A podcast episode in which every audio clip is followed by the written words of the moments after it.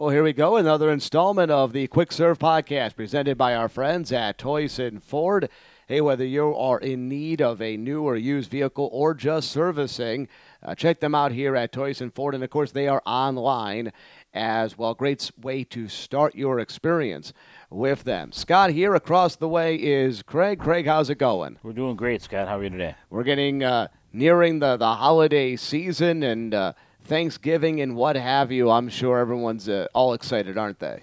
We're yeah. It's it, this is uh, one of the truly great family times of the year. It's it's really fun to, to see the hunting going on and all those stories uh, being passed down generation to generation, and uh, exciting to get together again a little bit. You got you want to talk today another uh, sort of uh, big boy topic when it comes to uh, to cars and trucks, and that's financing. It's it's it's always fun to, to to talk about the new vehicles and, and how they run and all these sort of things. But at the end of the day, we got to pay for them. Yeah. Every, anybody that's ever bought a car or truck knows you got to pay for it. And you want to talk financing today and uh, some key things to keep in mind there with 84 month financing. Yeah. So basically, uh, looking across the news, and Jalopnik is a website I read quite a bit, and um, they they are a news source for a variety of uh, topics in the car industry, both of vehicles and, and the way manufactured in business. So I thought I'd, I'd, read a little bit from this article to talk a little bit about um, our topic today, which is 84 month loans, which is a thing that I had never heard of when I started in this business, and now here we are uh, writing them.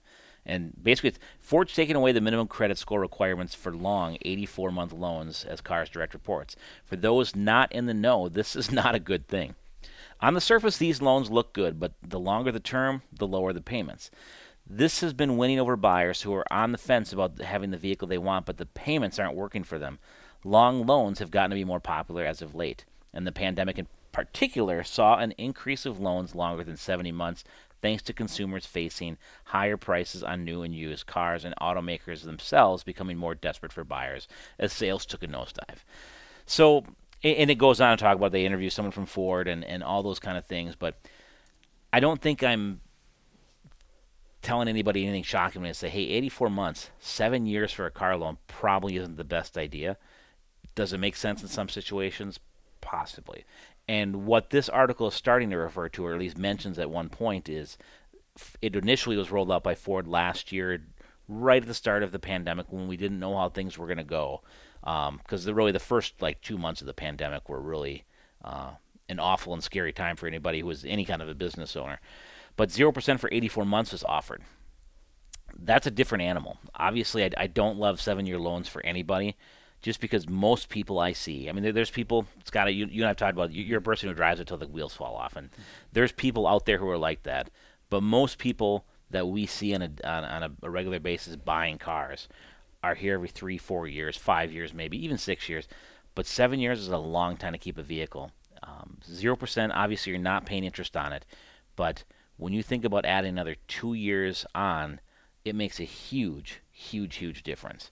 And I, I thought to, to kind of explain this, um, what I would do is, is lay out a, a scenario. So let's just say we're purchasing a car, and at the end of the day, no money down, whatever else, we're financing thirty thousand dollars in that car. And it doesn't matter what kind of car it is, it doesn't matter if it's new or used, it's a thirty thousand dollar car.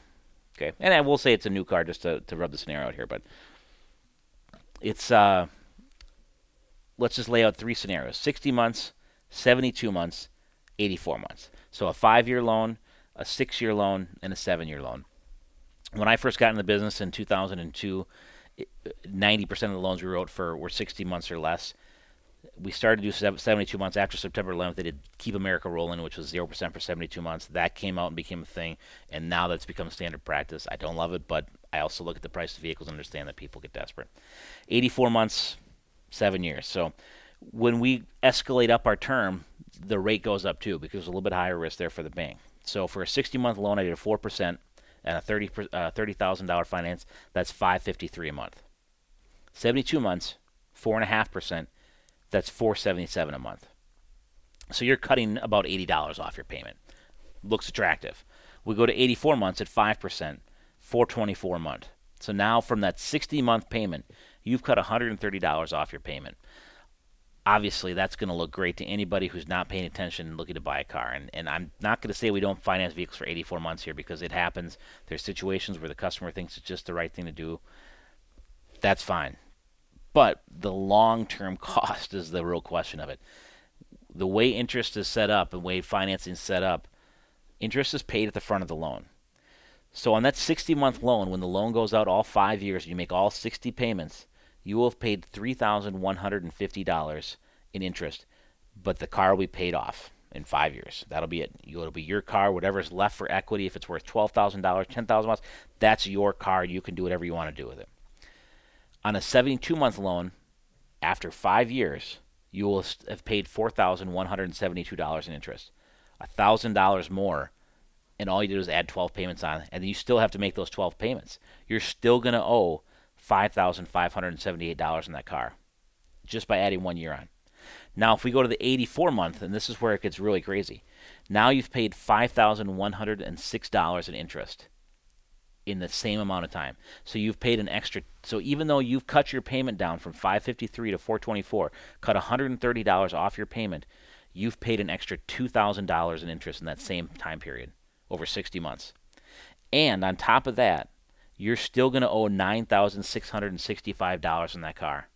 So not only have you paid an extra $2,000 in interest, you still owe $9,665 if you had done it uh, at a five year term. That's $81 a month extra in just interest alone. So, I mean, it's really staggering to see how much extra you are paying just to have that lower payment.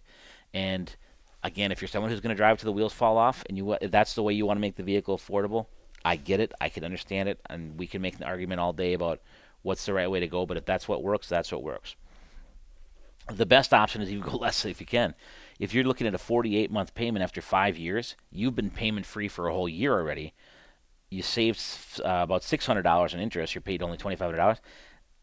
The payment obviously went up. It's uh, about $120 more, but you've also been payment free for a year too. So it's for those reasons that I just really think anybody, good credit, bad credit, if you can afford to buy the vehicle on a shorter term, you're better off. And that's where people need to really look at their budgets and say, 48 months, 60 months, this is what I can afford. All right, that's what I'm shooting for.